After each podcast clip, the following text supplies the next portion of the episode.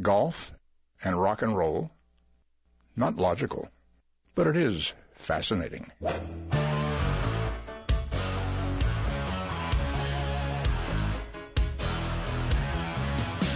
Laying down that big old fairway. Don't want no hackers to get in my way. The boys and me got a big Nassau going. We were born drive.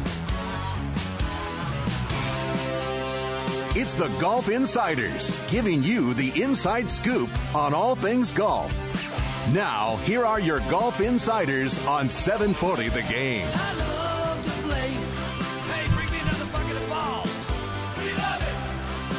And turn on the lights. I love to Hello, Orlando. You're listening to the Golf Insiders taking you home on the fairways of I 4 in the house tonight. Holly G, while Rich B continues on his vacation. What do you think about that, Rich behind the glass? Should he have this much vacation? I'm just happy there's only one Rich here now because it gets really confusing when you say Rich, and I don't know if you're talking to me, but whatever. But no, I I think I should be the Rich on vacation though. He should be the Rich that's here. I, Personally. I I agree. I don't know. I I you know I don't get any time off. What's up with this? There's there's something totally upside down in this He's whole uh, he's selfish. Selfish Rich B. Well, I think he's working on, uh, you know, uh, his his short game up there in Cape Cod on some of the sand dunes. And he's in Massachusetts. he's in Massachusetts, God, Lord. and he's uh, piling down some lobsters. So, Oh, and um, some chowder. yeah, we're probably going to have to get a chair twice the size in here when he comes back next week. But I think he's having a great time. But hey, it was the British Open, and Phil Mickelson, a historic round one for the record books, uh, winning at Muirfield, and uh, we're not going to waste any time and go to one of our key golf insiders to talk about this amazing finish on Sunday at the British Open. Jeff Babineau from Golf Week. Hey, Jeff. Hey, Holly G, what's going on? Oh, it's great to have you on the show. And uh, so I was surprised to hear that uh, you were like the rest of us, watching uh, in your bunny slippers on Sunday here in the States. How about it? Yeah, I actually was up on Cape Cod myself, so I don't know if there's any lobster left. I know it. I'll tell you. You uh, you were you were probably uh, drinking a few beers uh, in the in the booth next to Rich B up there. That's right. We had so it was a, a good place to have a pint and watch the. uh You know, I usually like I love going over to the Open, one of my favorite uh tournaments, and love the flavor of it, and and certainly missed being there, but. uh Watched a lot of it, and it was it was good stuff to watch on Sunday. That's for sure. Well, uh, you know, give me your take on this in terms of, uh, you know, you've obviously covered the tour for many years, and uh, Phil probably having been a little bit in the shadows of Tiger Woods just because of, uh, you know, the streak that Tiger's been on for so many years. And what really what this means to his career, he said it's a day he'll remember his entire life and one of the best rounds he ever played. Yeah, I mean, for a guy that has accomplished so much, I mean, back to his days as a junior and a college player, and you know, winning before he even got out on tour, um, he he was a, he broke through a barrier on Sunday. I mean, he he's a guy when you go across the pond, you cover that championship, you don't even think about Phil Mickelson. I mean, he had I think two top tens in 19 appearances, and he just you know he would he would play golf the way he plays it over here you know, bombing it everywhere and playing it high in the air, and and uh, he didn't adjust. And and uh, you know, I think Butch Harmon had a big impact on Phil and in kind of getting it to his head that he's so creative that he should love links golf and the style of golf over there. And and finally, you know, he's kind of uh, dialed it back a little bit and really embraced the type of golf that you need to play over there. And that was just a, a really tough golf course. You know, Muirfield's a great test and and he just hit a different gear on Sunday when other guys were backing up. Yeah, I mean, he just uh, there were there were no red lights. I mean, you know, he just sniffed it and away he went. Uh, four birdies out of the last six holes, a 66. And you know, in the interview Saturday, uh, you know, after his round, and they said, you know, what's it going to take? And he said, you know, I think right around even par. And he he felt he could go out and do it. And you know, Phil's that kind of guy. He will just get a number in his head and you know, I, I remember him saying it and said, you know, watch out, here comes Phil, and a five under par, pretty impressive. Yeah, and I mean, even Phil, to a degree, looked surprised. I mean, I don't know that he really knew that that great around was out there, and you know, making birdies on that golf course was a really tough task, and and he was making a bunch of them. So uh, he was just moving in a different direction than these other guys on Sunday that were, you know, shooting 74s and and and 75s and these other high rounds, and you know, to shoot 66 and do it that close to the lead, uh, no one was going to touch him, and and it was just huge stuff. And on top of what he went through at Merion when you know, I've seen him on. Uh, I I think I've been to all the U.S. Opens when he's been a runner-up six times, and never has he looked so deflated as he did leaving Merion. That was his golf tournament. He knew he left it out there on Sunday, and should have had that one. And uh, to bounce back that quickly at a place where he hasn't had a lot of success, you know, it's just huge. It's big for his career, and and uh, I think it would be really neat if he could complete the career Grand Slam and maybe contend and win at Pinehurst next summer. Well, I think it would be, especially considering there was that you know uh, win of Payne Stewart in '99 at Pinehurst uh, against Phil when he looked him right in the eyes and said, you know, you're going to be a dad and your golf will come. So maybe there'll be a little little magic going on there for for Phil next year. It certainly would be uh, would be very exciting to see him get that monkey off his back. Um, speaking of monkeys off his back, Lee Westwood hoping to have his first win, his first major win. Uh, were you kind of surprised? He he looked like he you know was was just playing really really steady and really in the zone, and this one should have been his. Yeah, I mean, I, he putted so well the first three days, and that's really not his forte. You know, his his he's a ball striker and, and a great one. Uh, and so when he putted so well, you just wondered if it would hold up on Sunday, and uh, you know it didn't. He just um, he didn't have it, and he's got a lot of questions to answer. He's you know he's made the move to Florida and and you know year round good practice conditions with an eye on trying to get a major and you know at, at this point in his career. And uh you know, he talked about how golf doesn't disappoint him anymore at this point but you know it had to disappoint him. It had to be a tough one. He had he had his son at his side all week and uh that had to be a pretty tough one to swallow late Sunday night when he replayed the the day's events through his head Two guys I'm wondering, especially um, he seems to have played well, played well in the Open, and and now seems to really get his uh, get his game on for for the majors. Hunter Mahan, what do you think uh, it's going to take him to break through? And the other person is Zach Johnson. You know, Hunter Mahan, uh, he just keeps kind of putting himself there, and I, I think that's a big key. It, it's your comfort level on Sunday with the heat of a major championship, and you know, though he didn't respond well playing in the last group, uh, you know, at Merion and at uh, at Muirfield, I think just getting there and the experience of it is something that's going to be valuable for Hunter Mahan. Um, he's got a he's another kid. He's a, he's a great ball striker, and you know when those tests get so hard and you really got to hit the ball straight off the tee and you have demanding iron shots into the green. It, a guy like that, it's going to pay off, and he'll get one. He's young enough and and uh, confident enough, and I think it's you know he's he's making the small steps to get there. And and uh, you mentioned Zach Johnson. I mean, he's a guy you think would be built for majors. Uh, something like a U.S. Open, the way he drives it so straight, and, and very patient, you oh, know, patient. personality, yeah, right, very right. in himself. Yeah, but it, but you know his his major record's kind of surprising. It's just not that good, and it's um it's tough on these guys because you only get four chances a year, and and when you're not having success, uh, it wears on you a little bit. And you start asking a lot of questions, and you know it, it takes a long time to to get on the other side of them. So, um, you know, those guys are they're going to keep searching until they get that major. And you know, there was one point in the tournament on Sunday where I think there were 10 or 12 guys within a shot of the lead. I mean, it was just, you know, again, one of these majors where you were just sitting on the edge of your seat the whole back nine. And of course, uh, a late charge by Ian Poulter. What is it about this guy who just uh, turns it up a notch? I was there at Medinah for the Ryder Cup, and you know he just he just loves seizing that moment.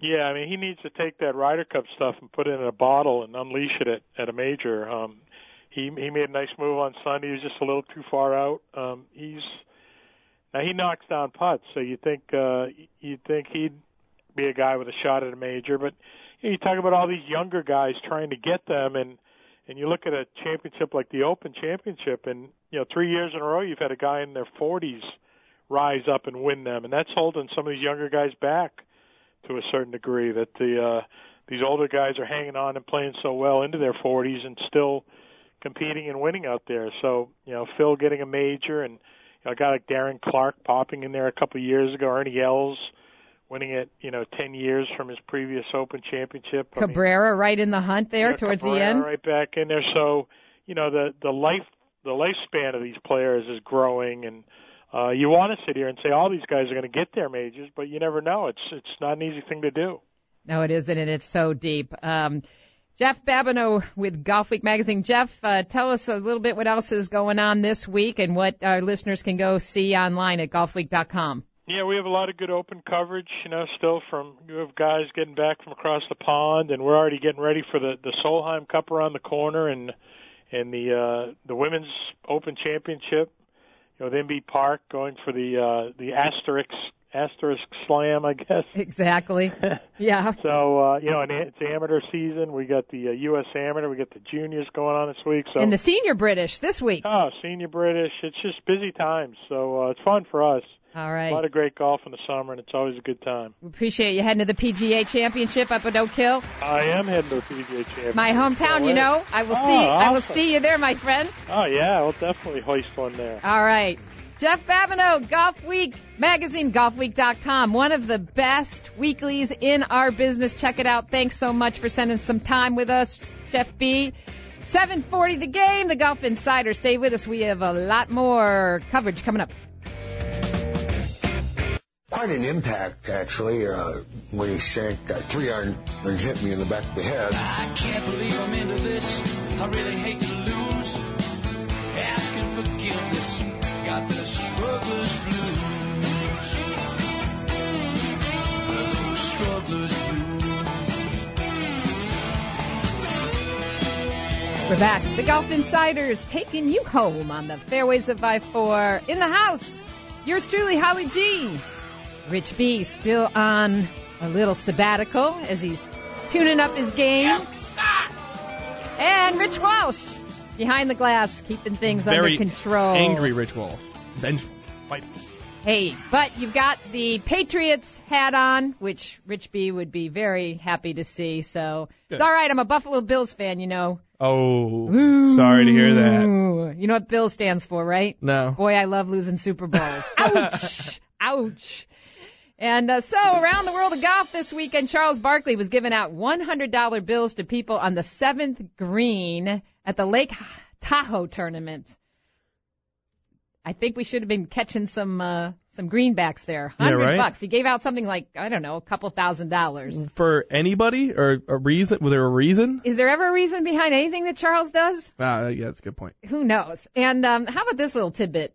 Phil Mickelson, of course, winning the British Open, will pay over 60% of what he won the last two weeks in taxes between the U.S. and Great Britain. He won 2.2 million between the Scottish Open and the British Open, and after taxes, he'll only bring home 842,000. So he has to pay taxes not only to his homeland of America, but because he won it there. Is he is he a dual citizen or it's just that's just the rules? Because it's the rules. So in terms if- of where he won the money. if he was British and won it in America, he I know that he would have to pay taxes to Britain, but he would also have to pay taxes here. That's awful.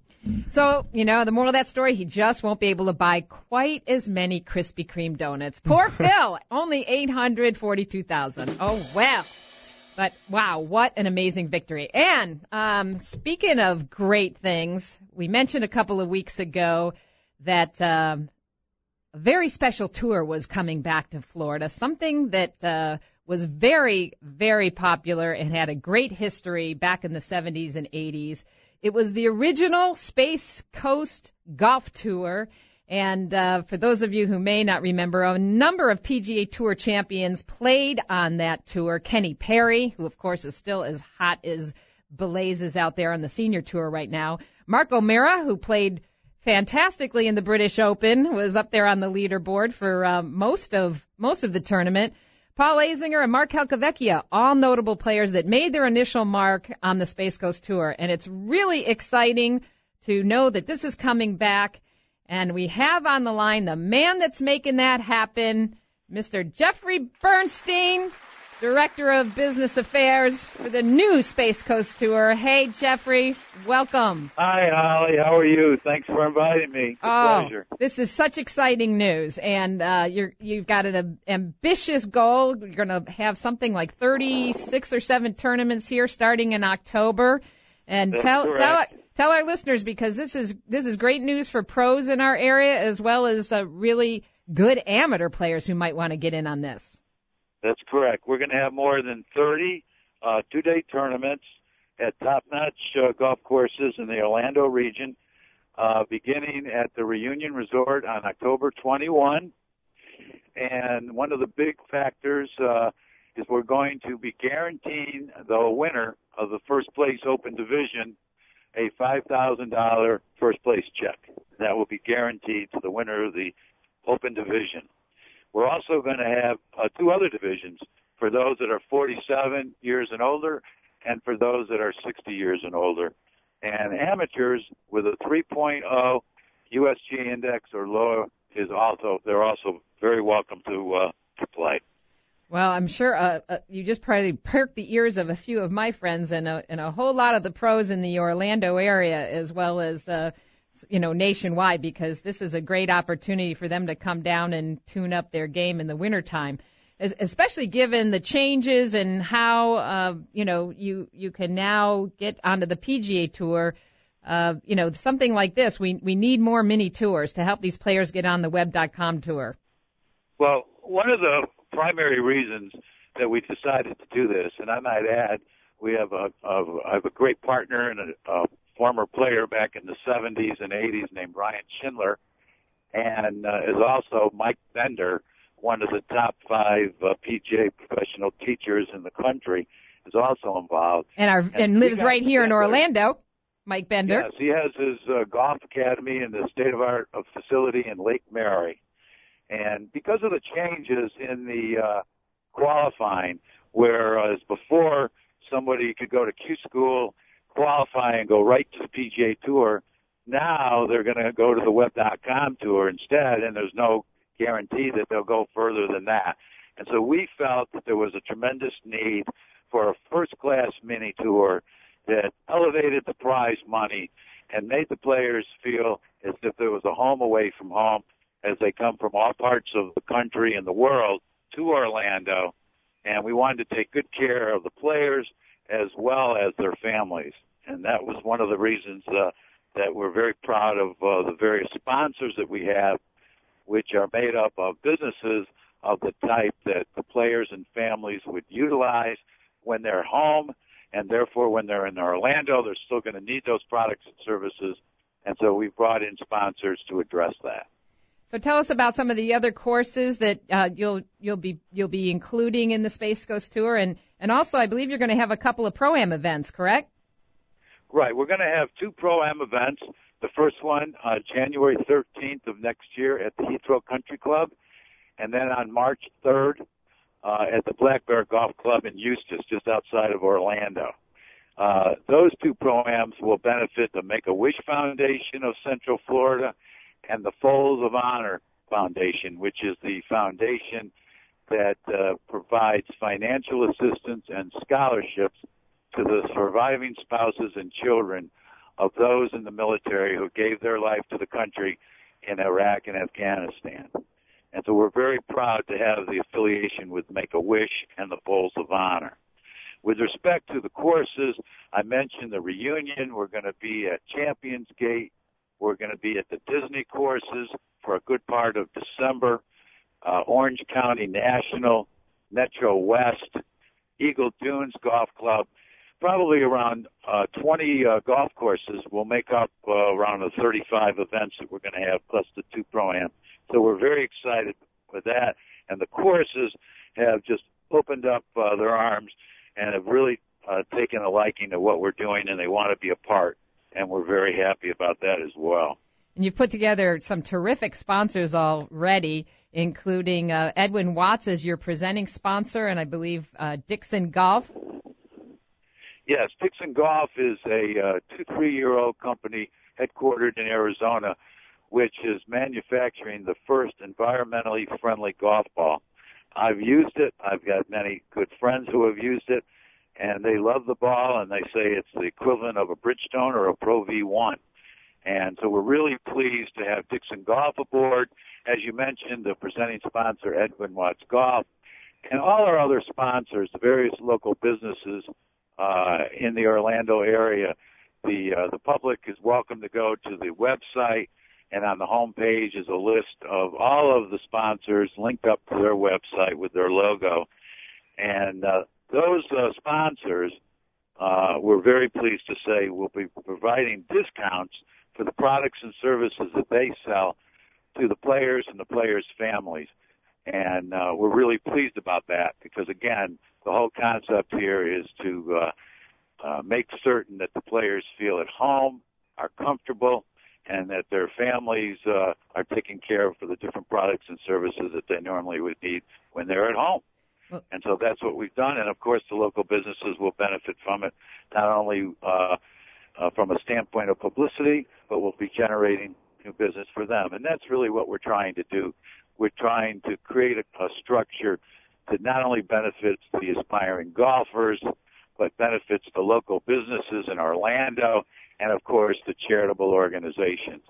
And uh, if we can instill that into the players and help the businesses out, we think we've done a good job. And Well, that's what our goal is. You're you're you're doing a great job, and as your um, as your slo- slogan says, just play it. Tell our listeners where they can find out more information about the Space Coast Tour, and especially all the pros out there uh, who are going to want to uh, play in this great tour come the fall. Well, we hope that uh, they'll go to the website, spacecoastprogolftour.com, and register the entry fee for each tournament, regardless of the division, regardless of your status as a pro or as an amateur, is $420. And there will be a, a there's a one-time fee. There's no membership fee, Holly, and I want to make that clear to the audience. Many many tours require a membership fee. We will not what we're providing for a one-time fee of thirty dollars only, uh, player card discount card, and they'll be able to take advantage of all the discounts, including utilizing uh, Mike Bender's uh, Golf Academy's practice facilities. They'll have access to instructions from both Mike and his staff, and all the other businesses. And the, the, the tournament courses are providing extensive discounts for the players to practice and play prior, subsequent to any tournaments. So we're very proud of that as well.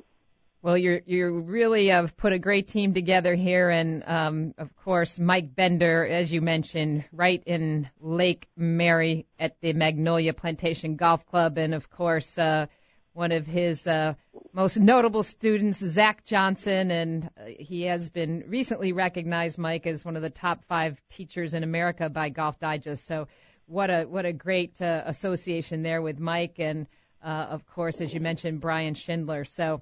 Uh, really excited about this. We're looking forward to being involved with you and to be covering the tournaments week to week here on the Golf Insiders. And once again, uh, SpaceCoastProGolfTour.com. Go check it out. Jeffrey Bernstein, thank you so much and good luck with the Space Coast Tour. Well, thank you very much, Holly. Appreciate it, and I look forward to being back on to promote the tour. Uh, that's what this is all about: the businesses and the players and the charities. And we appreciate you allowing us the time to uh, promote it. Thanks so much, Jeff. You're listening to the Golf Insider 740 The Game. Stay with us. We'll be right back with more golf talk.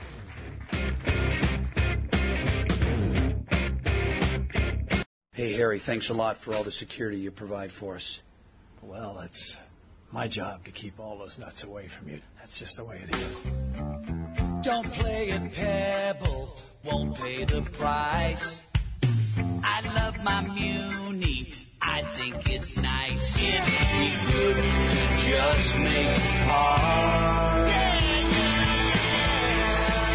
We're back. The Golf Insiders taking you home on the fairways of I-4 in the house. Holly G.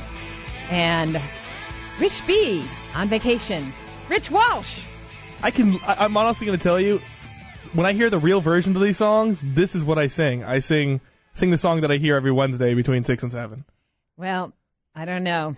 I think there were a lot of guys who were just trying to make par on Sunday at the British, and uh, It was uh it was a wild day on Sunday. Phil Mickelson coming out on top, but a whole host of guys on his heels. And it's always uh fun after the major to spend a little time on the couch and find out what what was really going on with some of these guys in the final stretch. And to do that, we go to one of the best sports psychologists in the business, Dr. Bob Winters. Hello, Dr. Bob. Hi, Holly G. How are you? I am good. Um, Muirfield did not disappoint. The British always, I think, uh, you know, just one of my favorite majors to watch with all those creative shots. Um, you would have thought with somebody like Phil Mickelson that this would have been a, you know, a major that he would have just had three or four by now, just because of his creativity and the ability to hit, you know, so many great, uh, sh- you know, short, short game shots. But I think the, you know, the driver always something that got him into a little trouble here. But there's been lots of talk about uh, how his swing coach Butch Harmon sort of got him into the frame of mind of of how to play links golf. And I'd love to get your your take on it and your thoughts. Well, I think you know Phil Mickelson, you know, is perhaps one of the all-time premier ball strikers and very creative with the short game.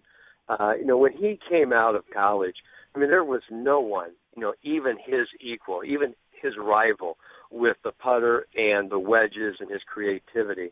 And, you know, Tiger came along and he became, you know, pretty adept at, you know, the short game and the putter as well. But it just goes to prove when he comes down and Phil Mickelson hits great shots and you make putts I mean, I'm talking about the very possible putts, you know, anywhere from 10 to 20 footers. And he was actually just making those coming down the stretch. And you do that, you make putts at that elite level. I tell you what, you leapfrog a lot of people. He got his number up on the board, and everyone else was out there just trying to to struggle just to actually make pars. And here he is, you know, making a lot of red numbers as Ian Poulter did earlier in the day, Holly. So, yeah, tell me about know. what what what gets into his space between the ears, Dr. Bob, that he just gets in that moment and, you know, just uh, was on fire making a surge.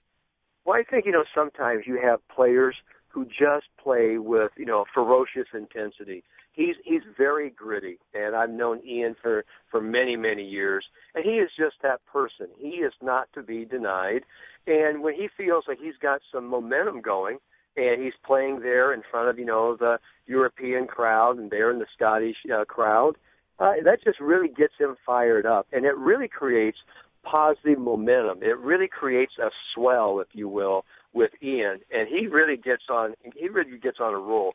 And ever since you know his Ryder Cup performance, he really has grown in confidence.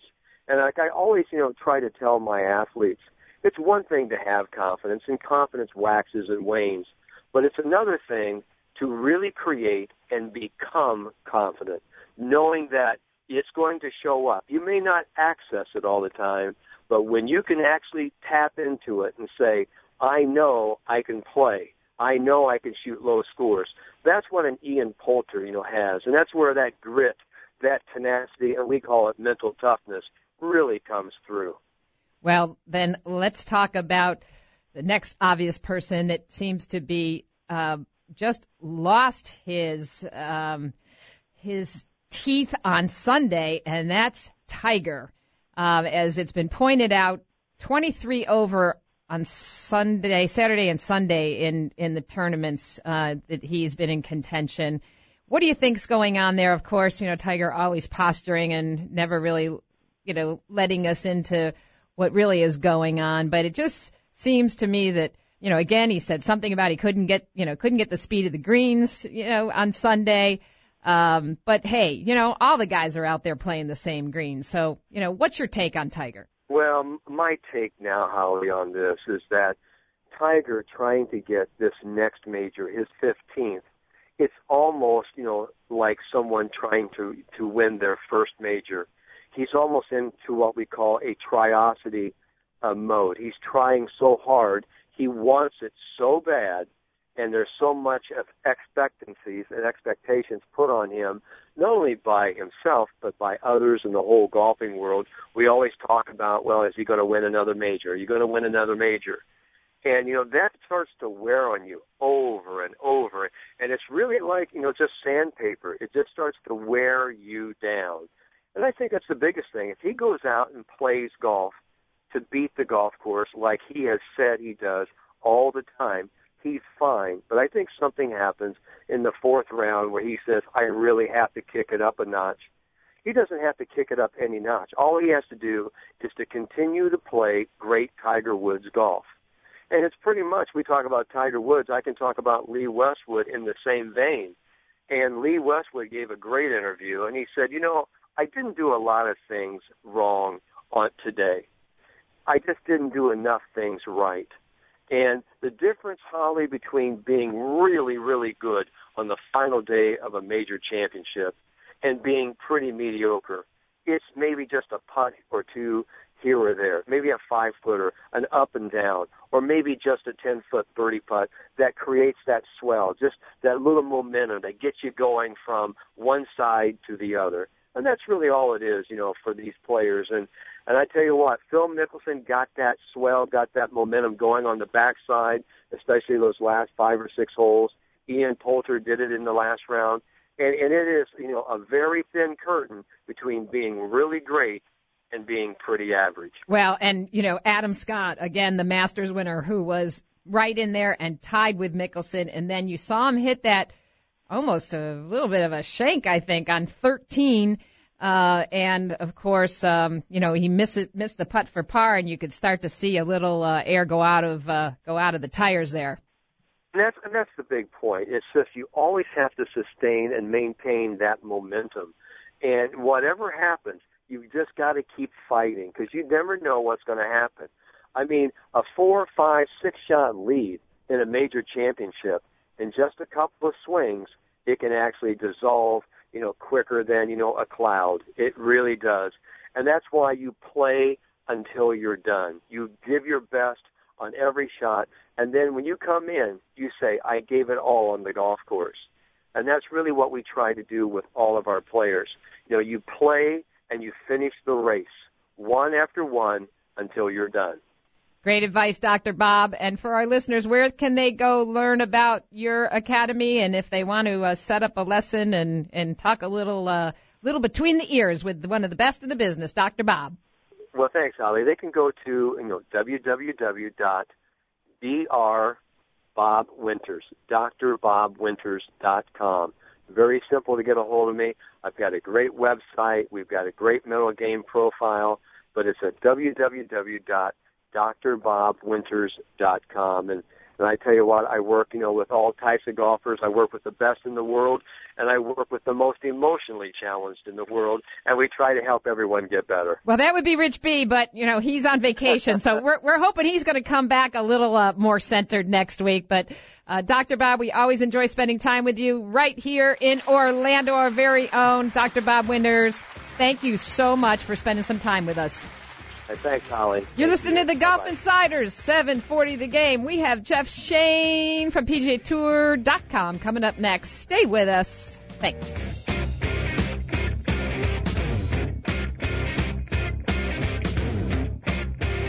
First, I had to teach them to play golf. Then I had to teach them to sing. And then I taught them to play various instruments, none of which they do very well. want my dream. Yeah, yeah, You're back. The Golf Insiders taking you home on the fairways of I-4 in the house, Holly G, wrapping up another hour of intelligent golf talk. And we're talking about the British Open. Phil Mickelson, big, big time, popular win, historic win on Sunday, five under 66. And we're going to go to Jeff Shain from PGAtour.com to get his thoughts on Philly Mick's victory. What do you say, Jeff? How are you doing tonight? What a tournament. I'm telling you. I just I just love the British Open, love getting up at four o'clock in the morning and, you know, sipping a little OJ and champagne and watching watching them try to get in the barn on Sunday. Wow, what a horse race.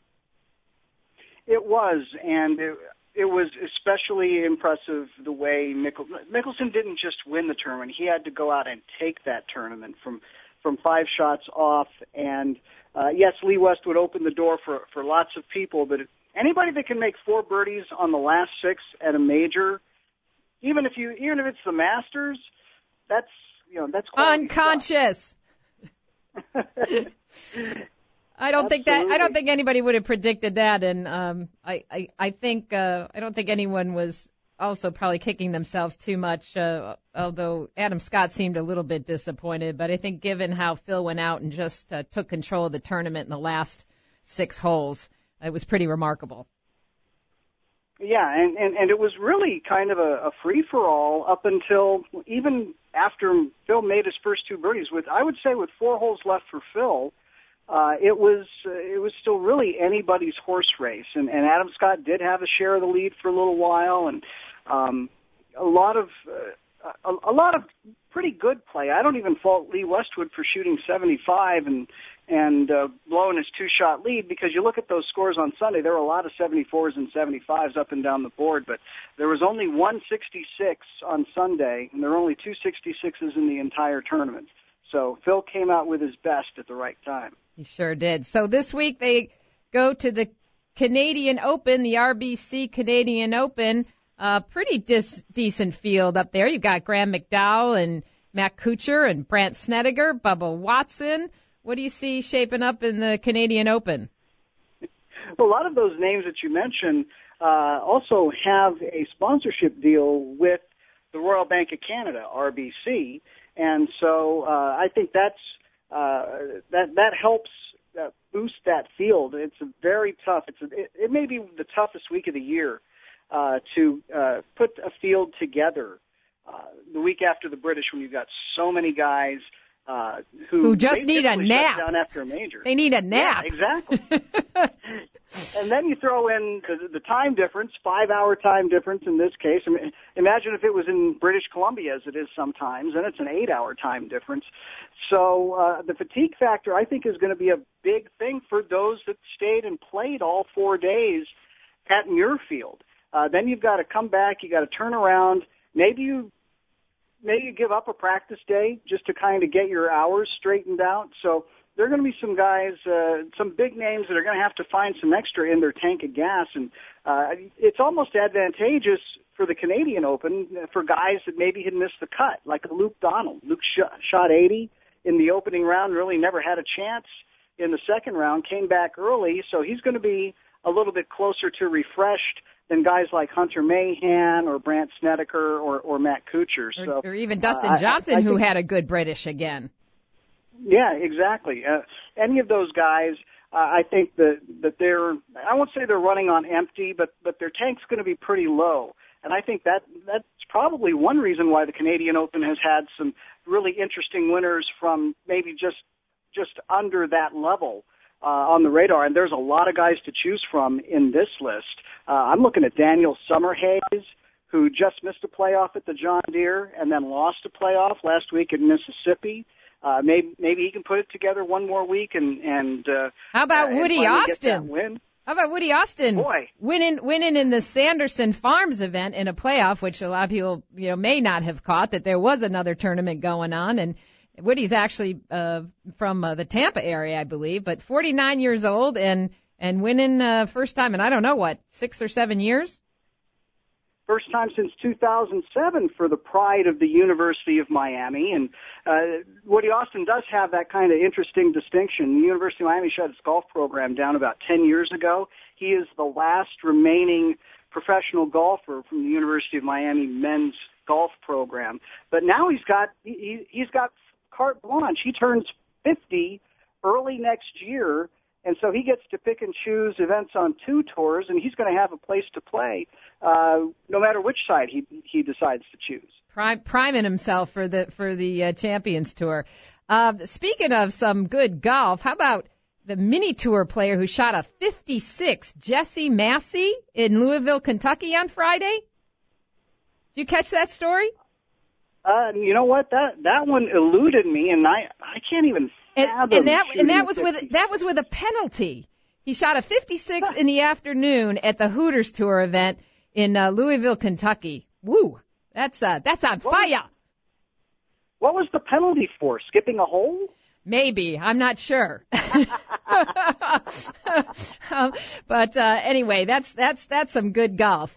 And um, and then of course we had Beatrice Recari held off uh, Paula Creamer, who we were hoping maybe would uh, break uh, break her uh, drought here at the Toledo. Uh, actually, the Marathon Classic in Toledo, which used to be the Jamie Farr. So it was good to see Paula uh, back on the top of the leaderboard. It, it was, and you just you, you keep wondering when Paula's going to get that elusive win. She hasn't won since the, the 2010 U.S. Women's Open, which was such a surprise because that came something like eight weeks after she had undergone thumb surgery. And uh, it was a great win then, but uh, you would really think that, that she'd have another one by now. But thumbs up, uh, so to speak, to to Beatrice Recari, who I believe is one of only three or four multiple winners on the tour this year. And Inbee Park, what do you think as uh, we're approaching uh, the next major for the women? Well, I, I think it's hers to lose. Certainly, she's going to have to deal with the spotlight and uh, and deal with all the extra attention. Um, it's going to be great for the women's game because uh, you, you don't get a whole lot of that, and I, I think even even those that may not watch a lot of women's golf uh, are going to pay a little bit of attention because how many players? When you know when was the last time anybody won four professional majors in the same calendar year? Answer: Never. That's right. All eyes should be on her, and so should every cover of every golf magazine, saving their space for that one. And finally, we have the Senior British Open this week and weekend uh, at uh, Royal Birkdale, and Mark O'Meara, where he won uh, the Claret Jug there 15 years ago. Uh, you know, had a great British Open at uh, 56 years old. So he ought to be feeling really good going into to the Senior Open. You, you would think so, and, and he certainly got off to a great start. That 67 that he opened with at Muirfield was one off the, the first round lead uh, that Zach Johnson put together. That kind of like the Canadian Open, though. You don't have the time zone factor to deal with, but you you do have a little bit of question about the fatigue factor after playing four tough rounds with with, with the young guns at Muirfield for for guys like O'Meara who played four rounds. Uh, are they ready to come right back at it at a tough Birkdale setup? Well, we are right in the heat of the season um, with uh, all these great tournaments. Uh, right, right in the next couple of weeks, including the PGA Championship um, in two weeks or three weeks, I should say, at Oak Hill Country Club. So uh, we are just rocking along here, Jeff Shain. Thank you so much, and uh, everybody can catch you at PGATour.com. What's your story this week? We got about ten seconds. And just uh, just finished a column on Jamie Lovemark, who uh, was a big hot shot uh, coming off the Web.com tour before back injuries derailed him. He's back. He won his first event since 2010 at last week's event in Kansas City. He'll be on the PGA Tour, I think, in the fall. Awesome. As always, we appreciate you spending time with us, Jeff Shain. Thanks so much. And thanks to all our golf insiders tonight, including Jeff Babineau from Golf Week and Jeffrey Bernstein from the Space Coast Tour and Dr. Bob Winters. We appreciate all our listeners as always. Lots of great golf this week and weekend. Sit back, go play a little, and uh, watch some golf on TV. And keep tuned to the Golf Insiders. We'll be back next week. Thank you. We're out of here.